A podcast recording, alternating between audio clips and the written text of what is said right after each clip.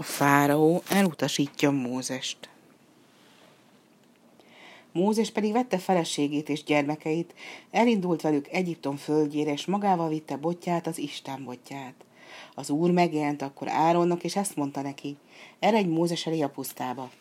És Áron elindult, és az Isten hegyénél találkozott Mózessel, és az elbeszélte Áronnak mindazt, amit az úr mondott neki.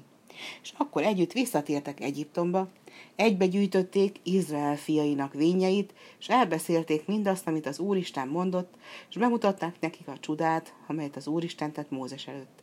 És hitt a nép, és megértette, hogy az Úr meglátogatta Izrael fiait, és megtekintette nyomorúságukat. Meghajolt azért a nép az Úr előtt. Eztán Mózes és Áron elment a fáraóhoz, és így szólt hozzá.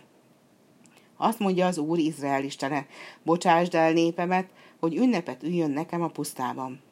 A fáraó pedig azt felelte, Kicsoda az úr, hogy szavára hallgassak és elbocsássam Izraelt. Nem ismerem az urat, és nem bocsájtam el Izraelt. Menjetek a dolgotokra. És azon a napon a fáraó megparancsolta robotmestereinek.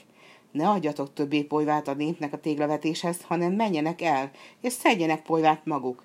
De a tégla számát, amennyit meg kell csinálniuk, ne szállítsátok le, mert Izrael népe rest azért kiáltozik. Mikor pedig Izrael fiai nem tudták teljesíteni a megsokasított munkát, a robotmesterek megostorozták őket. És akkor kicsinyhítővé lett Izrael népe, és civakodtak Mózessel és Áronnal, amiért még több szenvedést hoztak rájuk.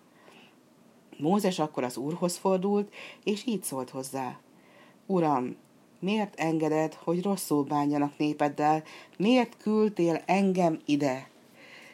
mert attól fogva, hogy a te nevedben szóluk a fáraóhoz, az rosszabbul bánik népeddel, te pedig nem szabadítod meg Izrael fiait. Az úr azt mondta erre Mózesnek, majd meglátod, mit cselekszem a fáraóval, menj el megint a fáraóhoz, és mondd meg neki, bocsássa el népemet, ha pedig nem hallgat rátok, büntetőítéletet hozok rá és Egyiptomra.